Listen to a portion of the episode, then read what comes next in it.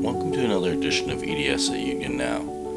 This time we'll hear from Saru Jayaraman, a labor advocate who's been organizing restaurant workers and other tipped employees in the Bay Area for years. And she's currently the president of One Fair Wage. As our series Being Church in the Time of COVID 19 continues, be sure to check out the variety of both live and evergreen archive content on our Facebook page.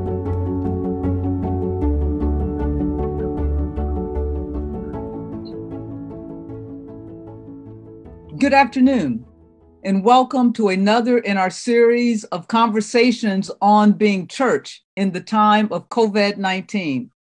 It is an honor to have joining me today Saru Jayaraman, award winning attorney, author, activist, co founder, and president of the Restaurant, Restaurant Opportunities Centers United. This nonprofit was founded after September 11th, 2011 as a nonprofit fighting to improve wages and working conditions for restaurant workers. Saru, welcome and thank you so much for taking the time to be a part of this conversation. Thank you so much, Reverend. And I um, just wanted to share that um, actually we have uh, created a campaign called One Fair Wage that you have been a part of. Thank you for speaking to it in the past. And we actually uh, grew One Fair Wage into a broader coalition. So I am now actually my title right now is president of One Fair Wage, founded Restaurant Opportunity Center, and now I lead this broader effort called One Fair Wage. Just to update. No, thank you, thank bit. you so much for uh, bringing that uh, up to date for me. And we're going to talk about One Fair Wage a little later in this conversation. So much to cover in uh, such little time. So let's get started. This COVID 19 pandemic crisis has, of course, very rawly exposed the many fissures of injustice and inequalities in our society that have at best been ignored and at worst accepted as commonplace. And so it is that for many of our fellow human beings, this crisis has only exacerbated what has already been for them difficult, if not untenable, realities of living. In this regard, the restaurant industry has been greatly impacted by this pandemic, but there have been no workers in that industry who reflect the fissures of injustice and inequality more than tipped workers. And so, before we get into some of the particular hardships that they are now facing and talk more about even one fair wage, Saru, I venture to guess that many folks who are listening don't know the history of tipping in this country. You have indeed called tipping unconscionable and literally a slave wage. In fact, to know this history is to understand more about the stubborn nature of injustice that these restaurant workers face. So, can you explain and tell us more about tipping? Yeah. You know, it isn't tipping itself that is the that is the uh, that is the the the really kind of evil here. It's the fact that because of slavery in the United States, tipping became a replacement for a wage rather than what it was intended to be originally, which is an extra or a bonus on top of a wage. So tipping originated in feudal Europe. It was something that aristocrats or nobles gave to serfs and vassals, but always on top of a wage. It was what they called noblesse oblige, you know, a, a superior giving uh, something to an inferior, but always on top of their salary. Um, when the idea came to the States, it was in the late 1850s when uh, Americans, rich Americans, started traveling to Europe and coming back and trying to show off that they knew the rules of Europe and trying to tip. And at first, there was massive populist rejection of the notion of tipping. Americans resoundingly rejected it. They said, We're a democracy, that we're not a feudal society. Um, you know, you should get good service regardless of how much you can afford to tip. And by the way, we think employers should pay their workers, not customers. And so, six states in the United States actually passed complete prohibitions on tipping at the end of the of the 19th century. Uh, but really, uh, it was slavery that changed everything because that that populist movement, by the way, which was so successful and and banned tipping in many states, it spread to Europe. The labor movement picked it up in Europe and got rid of tipping in a lot of Europe with the rallying cry We are professionals. We don't live on your crumbs anymore. This is not feudal Europe anymore. In the States, we went in the exact opposite direction because of slavery. So at emancipation, there were two industries that demanded the right to hire newly freed slaves and not pay them anything at all. One was the Pullman Train Company, and many of your listeners will know the history of the Pullman car porters who formed the first Black union in the United States, all men, um, and actually won the right to an actual wage rather than being paid uh, in tips. And, and people who don't know, these were luxury trains. This is how white people would get across the country, East Coast, West Coast. Um, and the, the porters were Black men. They all called them George. There's actually a really fabulous movie, 10,000 Black Men Named George. Um, and they were paid nothing and expected to live on the tips of these rich passengers uh, until A. Philip Randolph organized the first Black Union, the Brotherhood of Sleeping Car Porters, and won the right to an actual wage rather than living on tips. But there was a second industry that demanded this it was the restaurant industry. And in that case, they were mostly Black women being hired. And in that case, they said, you should, you should not have, we should not have to pay you. You should work for tips. After all, Black people had not been paid for centuries. So why pay them now?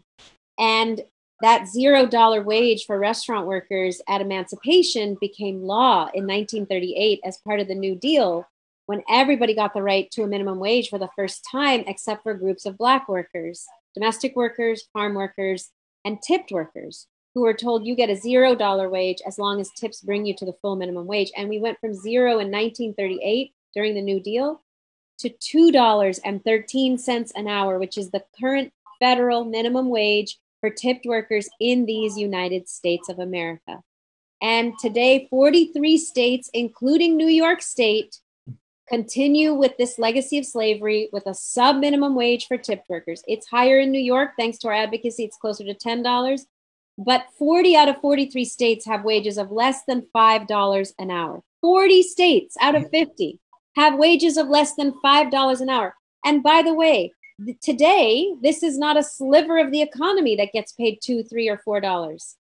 This is the nation's largest and fastest growing workforce. Almost 14 million workers before the pandemic hit. 14 million workers, almost one in 10 Americans works in restaurants and is allowed to be paid less than $5 by their employers legally because of a trade lobby that's been around since emancipation because of a legacy of slavery. Thank you for that very rich history that really helps us to understand in even a more profound way the impact of the legacy of slavery, but the deep fissure within our own democracy, if you will, that suggests that as long as these kind of inequities and injustices exist, we will never be ready for a pandemic of this nature. And so I want to talk a little bit about how this pandemic has compounded the uh, inequity and the uh, crises for tipped workers and restaurant workers. First, let me ask you this. We know that in this country that tipping began as a way not to pay black workers. What's the current demographic uh, of tipped workers today? And then we'll go. I'm go. So glad there. you asked that because um, I was just about to say it's important to note who we're talking about when That's we right. say they're really struggling. Because today, uh, 14 million restaurant workers, six or seven million of them are tipped. 70% of tipped workers in America are women. They are largely women working in IHOPs and Denny's and dive bars. You know, I think people who live in New York City or Washington, D.C., they think, oh, everybody makes a lot of money in tips. Even in New York City and Washington, D.C., there are thousands of small restaurants and dive bars and hole in the wall joints and mom and pop diners where women are struggling to make ends meet on a sub minimum wage and tips and not making the kind of tips you might make in fine dining. Fine dining is a tiny sliver of the whole industry. So the majority of these folks are women. 40% of them are single moms. They are disproportionately women of color. And especially the women of color are the ones working in the more casual restaurants where they make far less in tips and often make cash tips, which are, you know, very difficult to record. And that has become a huge problem now in trying to get unemployment insurance. So they are mostly women and they are disproportionately women of color. Well, and now let's talk about uh, that reality uh, in terms of now we move from one fair wage, which they already don't have, right. to the issue of here we are in COVID. And prior to COVID, the COVID crisis, there was already a concern and an issue of paid sick leave. Yes. You have a woman uh, like a Portia Green, who was interviewed by the New York Times some time ago, who is one of these restaurant workers. And she said that if she takes off work, she loses $100 a day. And if she misses work for several days, she'll lose her job. We also know that, at least in some of the most recent statistics, one in six restaurant workers, as you've just stated, live below the poverty line. So now here we are in the COVID crisis. Yeah. When people are being asked not to work. Explain the predicament and what's going on here when we are talking about these tipped and service workers. Yeah. Disproportionately people of color and women of color. Disproportionately people of color and women.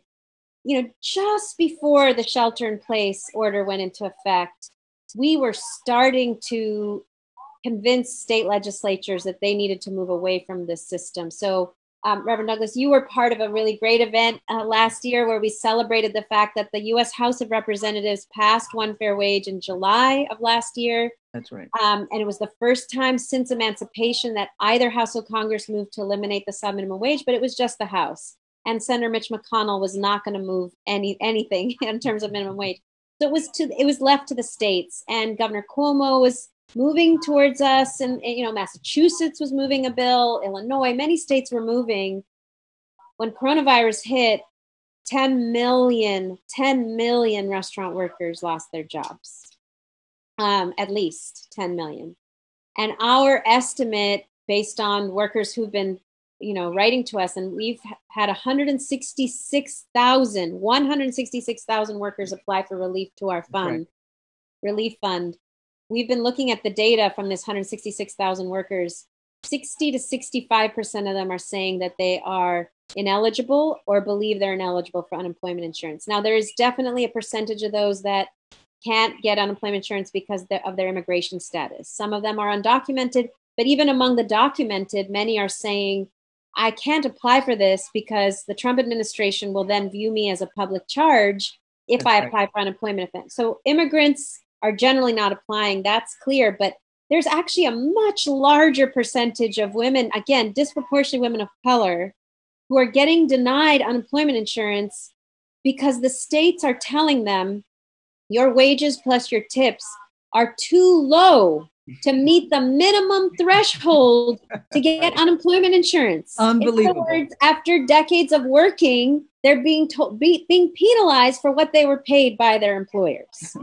and even in New York State, for example, which you think people make more, you think it's not so bad as a Michigan or a Pennsylvania or a Mississippi, but we've heard from countless workers in New York who are saying, um, my boss actually never paid me a wage. I just had to live off. We heard from a worker in Brooklyn a bar in Brooklyn where all of last year, employer never paid the workers, just let them live on tips.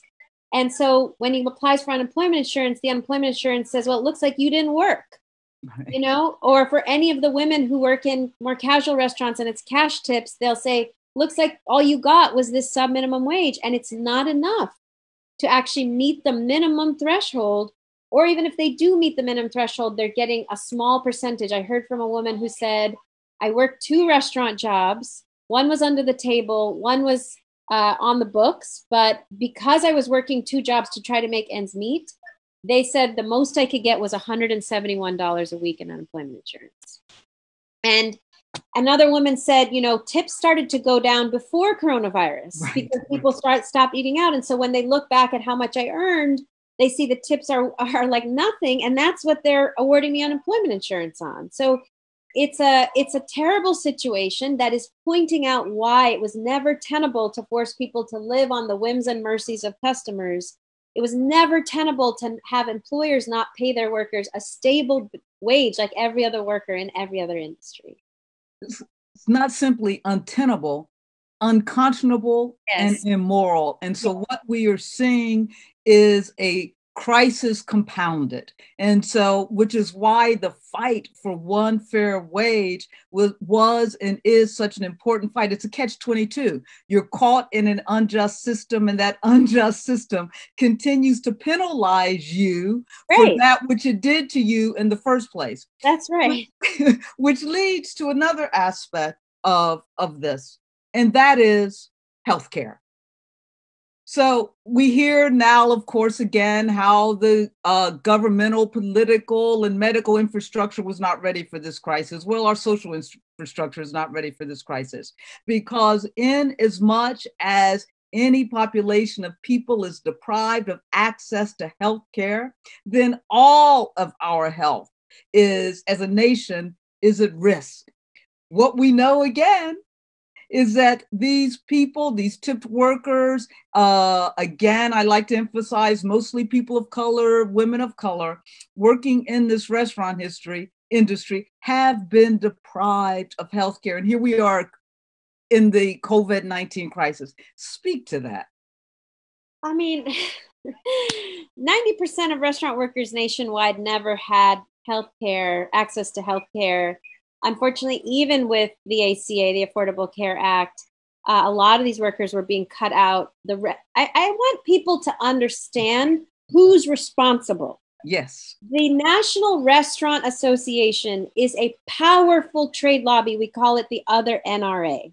It represents the major chains, the IHOPs, the Applebee's, the Olive Gardens. The four leaders of the NRA are McDonald's, Yum Brands, which is KFC, Taco Bell, Pizza Hut, Darden, which is Olive Garden, uh, and Disney. These four companies have led the NRA. The NRA includes all the chains, and uh, they have been around in various forms since emancipation, demanding the right to pay people nothing, and now $2 an hour.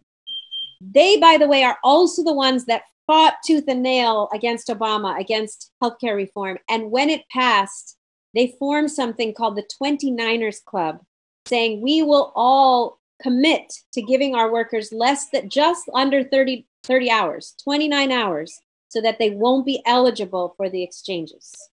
This is how evil, this That's is right. how uh, intentional, I should say, this is how intentional the greed is, intentional in keeping workers at $2, in um, keeping them from getting health care. So 90% of these workers didn't have health care.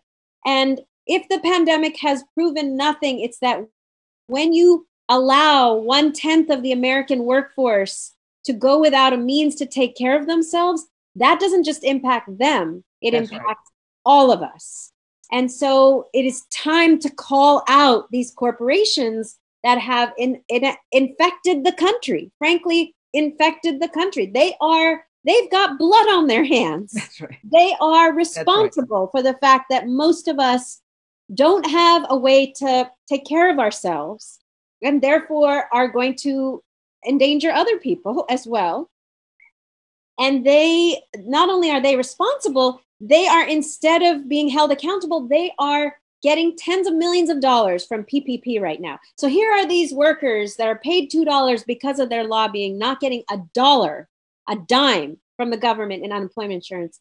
And meanwhile, Ruth's Chris Steakhouse and Applebee's and IHOP and Olive Garden are getting 20, 30 million dollars a piece from a program that was supposed to benefit small businesses. That's right.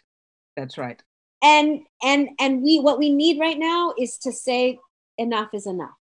So this enough leads me I'm so, what this leads me to you talk about who's responsible, but let's talk about who's accountable.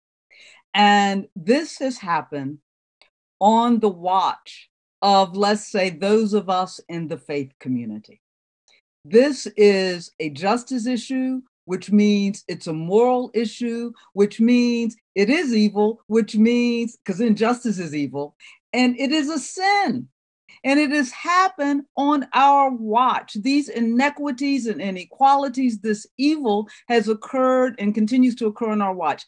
Uh, you have been involved for a long time in, tr- in the, of course, one fair wage, but in trying to get the faith community to step up to the plate and to be, get more involved in this fight, in this struggle. Because if you have just pointed out, it impacts us all. And if we want to be self interested, well, when one community goes without health care, look what has happened to us. We are all sick and we are all impacted.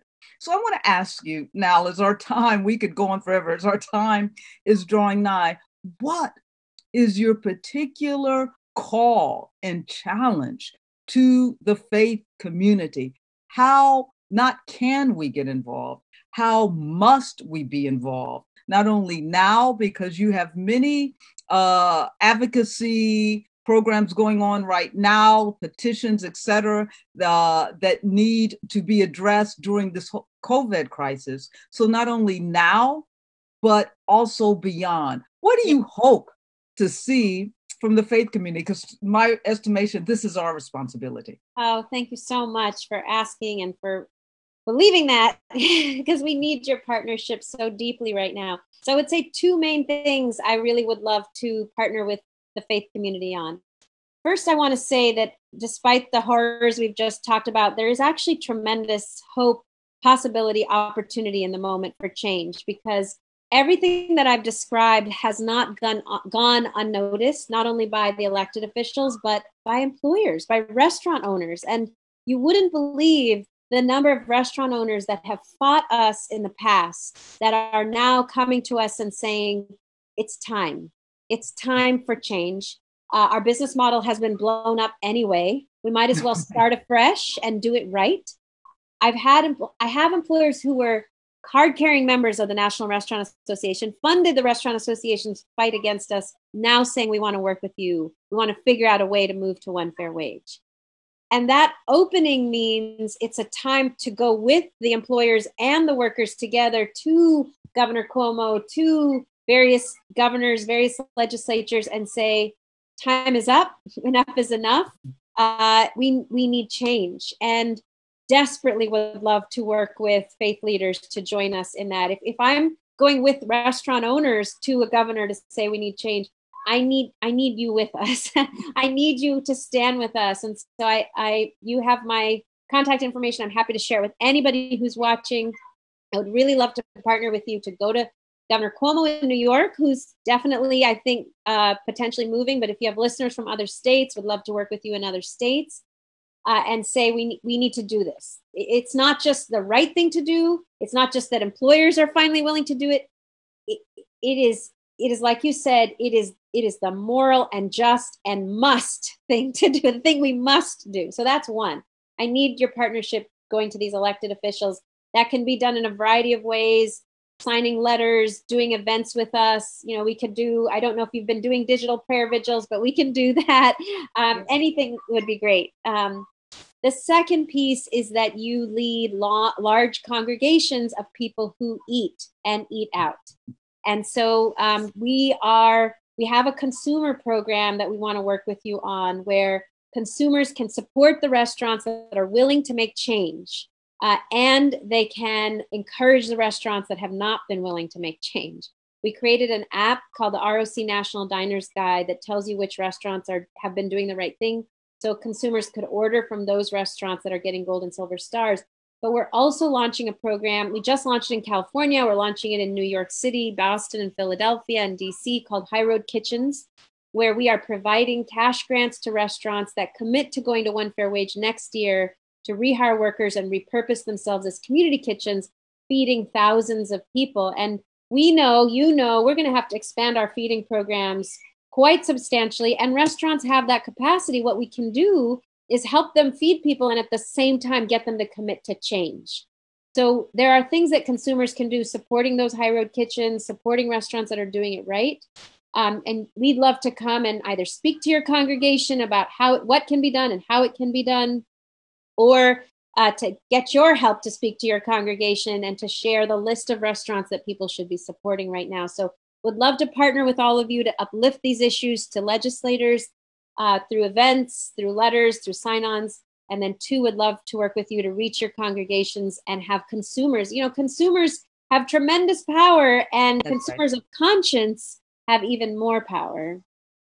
No, th- thank you, and and that's right. And I like to often say that uh, one of the strongest lobbying groups can be uh, people in the faith community with moral conscience. And this is a matter of justice. This is a moral issue. And so I do invite people to go online uh, to the restaurant uh, opportunity center uh, and as in one fair wage you have uh, petitions uh, yes. there online that uh, can be signed even during this time yes. Uh, and that begin, is the beginning of the efforts to really address this injustice and this i like as you speak of this crisis as provided an opening because crisis does mean an opportunity as well and an opportunity to live into the best of who we can be and to at least correct uh, this major fissure uh, in our democracy. So I thank you thank for you bringing so this to our attention in this challenge. And I ask you if you have one message that you want to leave us with. Yeah, um, we uh, we've gotten together with uh, a large coalition of other social justice organizations and even progressive businesses to put out a frame uh, that we're calling um, Reimagine. So the, the website is There Is No Going Back, there's no going back.org. Um, we say there's no going back. We can only go forward together. If, if we've learned nothing, it's our interconnectedness. Um, and that means taking care of each other. And that means reimagining what our world will look like. So um, if you can join us, you can go to the website onefairwage.org, O-N-E fairwage.org. Um, get everybody to also go to the website There's No Going Back and let's reimagine a new future um, in which everybody can actually thrive and succeed, not just survive. Wow, that is a perfect way to end. There is no going back. There cannot be any going back to the realities of injustice that have indeed exacerbated the crises in which we find ourselves, and particularly for some of our most vulnerable communities. And let's all together reimagine what a just society would look like.